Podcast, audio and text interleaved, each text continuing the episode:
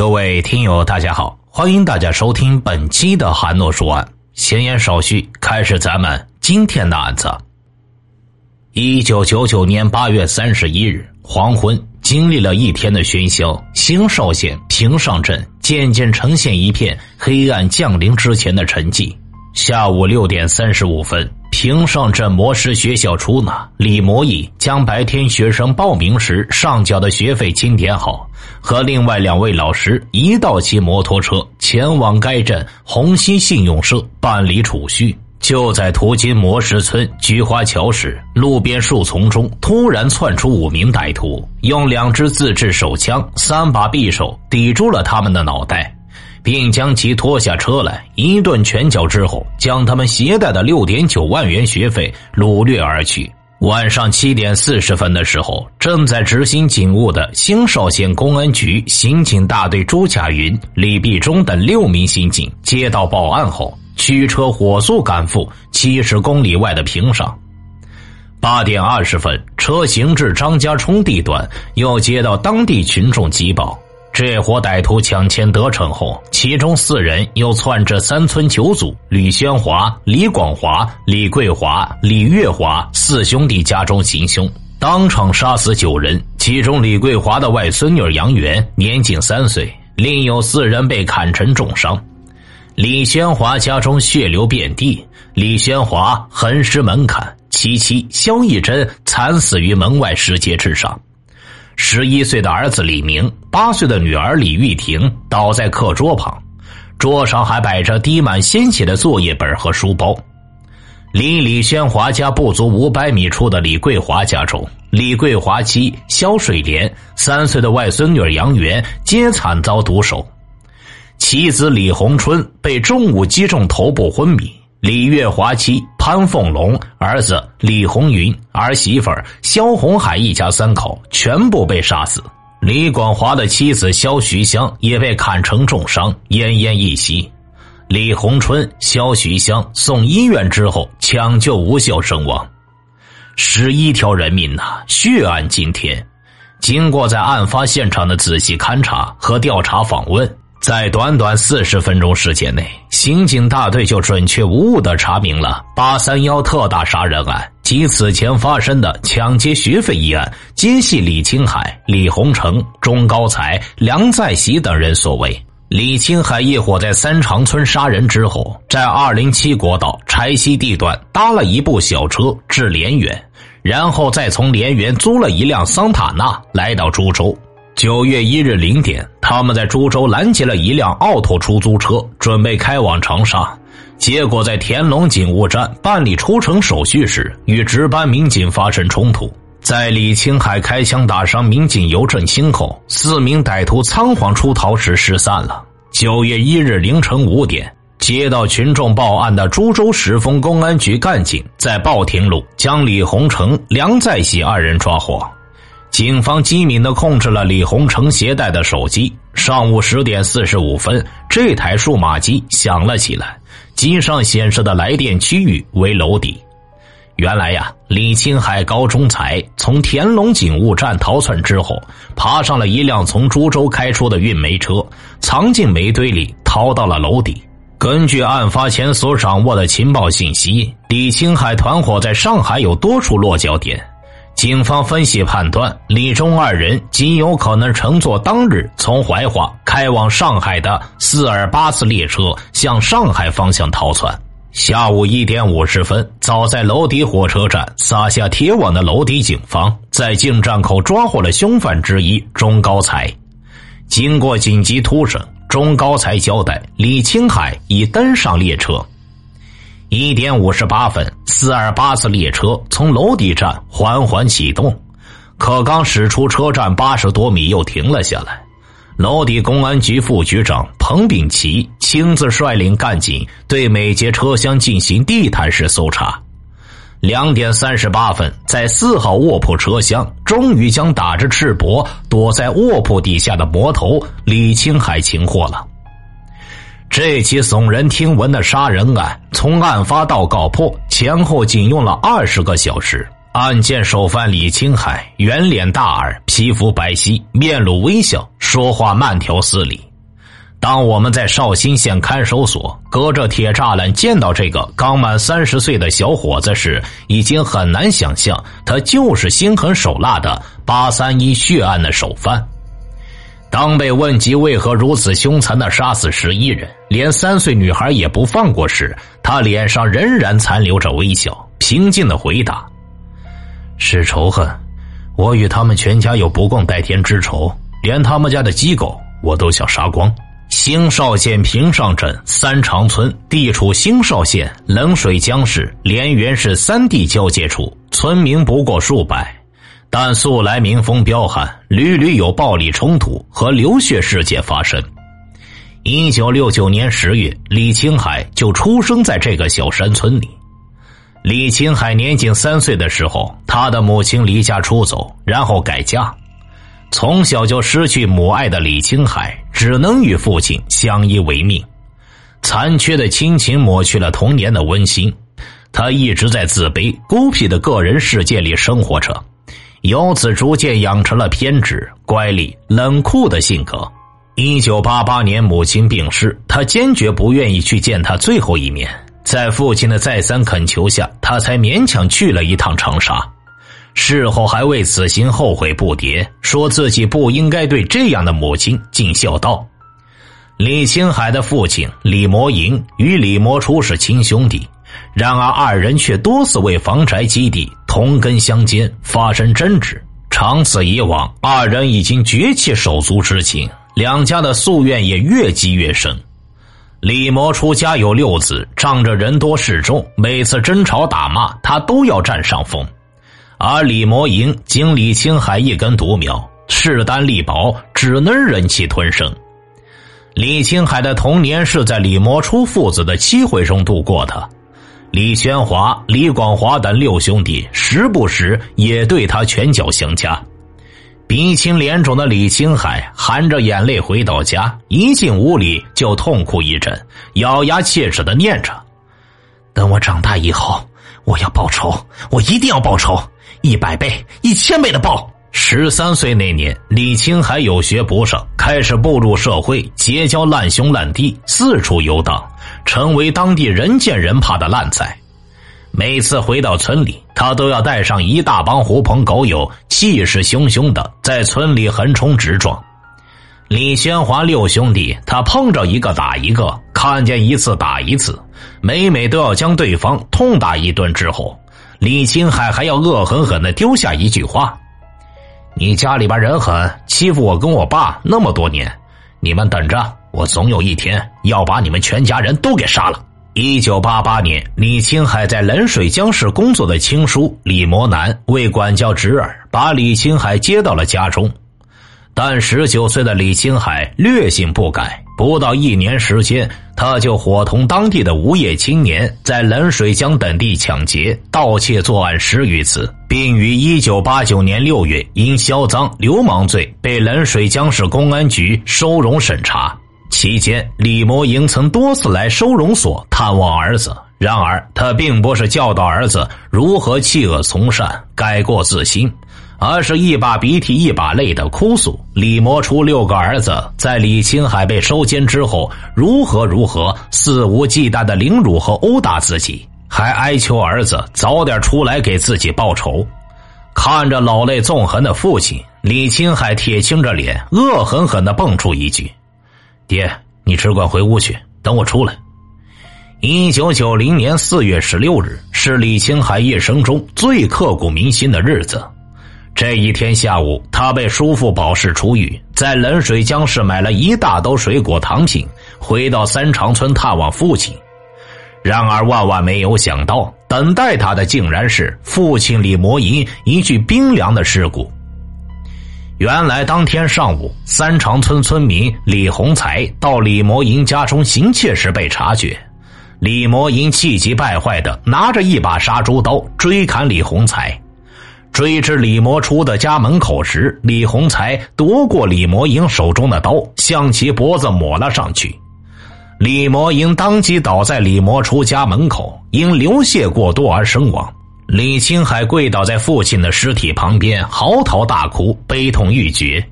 李摩银与李摩初两家共一间堂屋。李青海想按乡里的规矩，将父亲的尸体摆放在堂屋里，但李摩初一家死活不依。尚是负罪之身的李青海，便只能眼睁睁的看着惨死的父亲横尸户外。当晚，李青海彻夜未眠，他反反复复的思忖：父亲体格魁梧，身体健硕。李洪才既瘦又矮，他怎么可能一人杀死父亲？自己不在家时，李摩初一家多次殴打凌辱父亲，这次一定是杀人帮凶。父亲是被割断颈动脉血管后失血过多而死的，如果被及时送往医院抢救，绝无生命之虞。即使李家兄弟没有帮李洪才的忙，见死不救也难辞其咎啊。联想起两家二十年来结下的深仇大恨，李青海觉得李魔初一家人伺机报复，置父亲于死地的可能性最大，于是恶向胆边生。当晚，他就操起一把菜刀，要往李魔初家里冲。李摩南见状，扑通跪倒在地，抱住他的脚，苦苦哀求：“海伢子，你莫再闯祸了，我给你磕头了。”看着白发苍苍、泪水连连的叔父，李青海犹豫了。为了早日恢复自由，李青海在收审期内积极检举他人犯罪，因有重大立功表现，他被冷水江市人民法院从轻判处有期徒刑三年，缓期三年执行。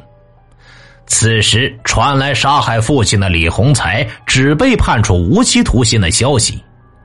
李洪才未被判死刑有两条理由：一是投案自首，二是正当防卫。李青海瞬间懵了：盗窃杀人算正当防卫吗？案发时只有李摩初一家人在场，李青海认定是他们与李洪才串通一气，在法庭上做伪证示案，更加深了报复仇的信念。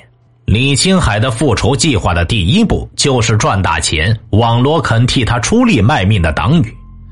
一九九零年出狱的他，给人开过货车，在冷水江做过家电生意，在深圳炒过股。一九九三年，还在上海开了一家发廊，名为“按摩美发”，实际上是专门收容妇女卖淫的，一年收入近二十万。腰包鼓了起来，他便抖起了大哥大的派头。特意回到了三长村，将李洪成、钟高才、梁在喜、李军徐建成等一批烂仔纠集在他旗下，用金钱和女色相诱，使其成为手下的心腹干将。一九九五年，他与冷水江市某工厂一女职工结婚，生下了一个活泼可爱的儿子。按理说呀，李青海赚足了钱，又有一个温馨的家庭，没有必要再铤而走险，自取灭亡了。但他在案发被捕后解释行凶动机时说：“时间越长，我报仇的愿望就越强烈。他知道自己迟早会回三长村找李魔初一家报仇，为了不拖累妻子，他狠心逼他离了婚，并将儿子送给了叔父李魔南代养。”正当李青海卧薪尝胆、积蓄羽翼之时，一九九九年六月又有一次变故，加快了他复仇的步伐。李青海指使李洪成把冷水江某煤矿张某之女芝芝骗来上海卖淫，而徐建成恰好和张某有私交，于是暗中打电话给芝芝，以实情相告。李洪成回冷水江行骗受挫，但查明是徐建成从中作祟。李青海获悉之后，批了徐建成一顿。心有不甘的徐建成便于七月十五日携带一支仿六四式手枪和五千元钱离开了上海。半个多月杳无音信。李青海见徐建成竟然公然与他作对，勃然大怒，便从上海遥控远在连元的钟高才、梁在喜在徐建成家滋事。八月四日晚，梁中二人冲到平上镇徐建成家，持刀将其妻砍成重伤，并威胁道：“如果徐建成不把欠李青海的手枪和钱如数归还，就要杀光他全家。”走投无路的徐建成主动到公安部门投案自首，并交代了李青海团伙在上海的犯罪情况。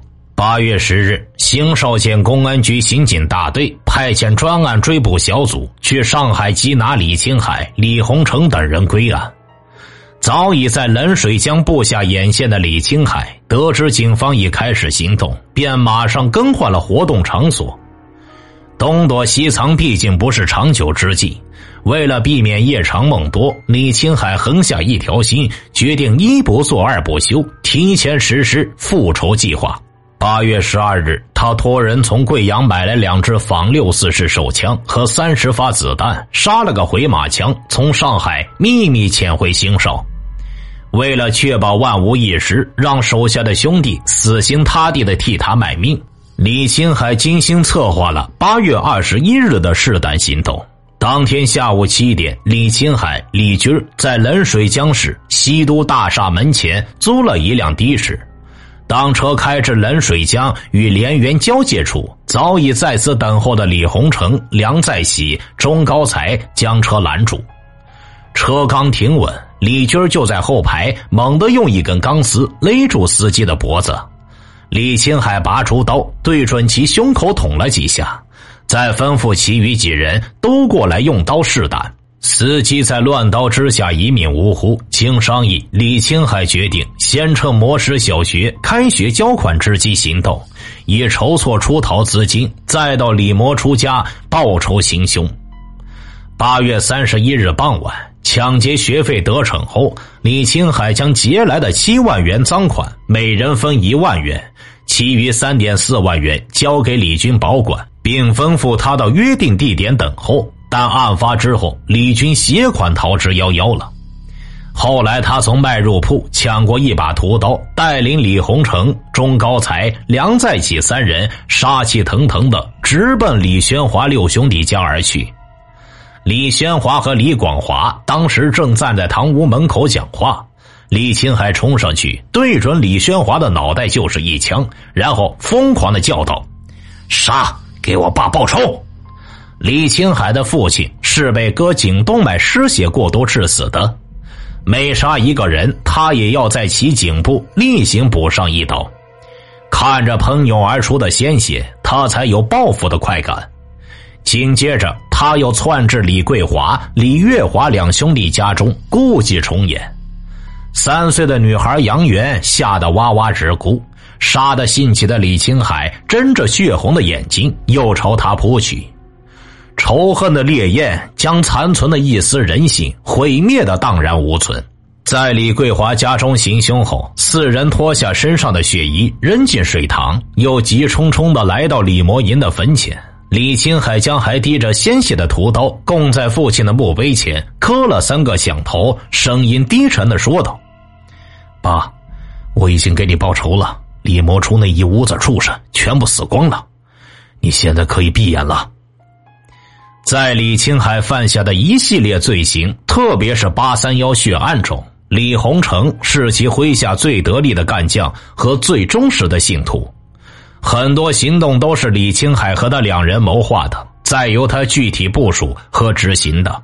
李洪成一九八零年出生于兴绍县平上镇磨石村，犯下血案的那一天，离他二十岁的生日相差整整两个月。从极其相似的身世和成长经历来看，李洪成同李星海能够结为忘年的生死至交，绝非偶然。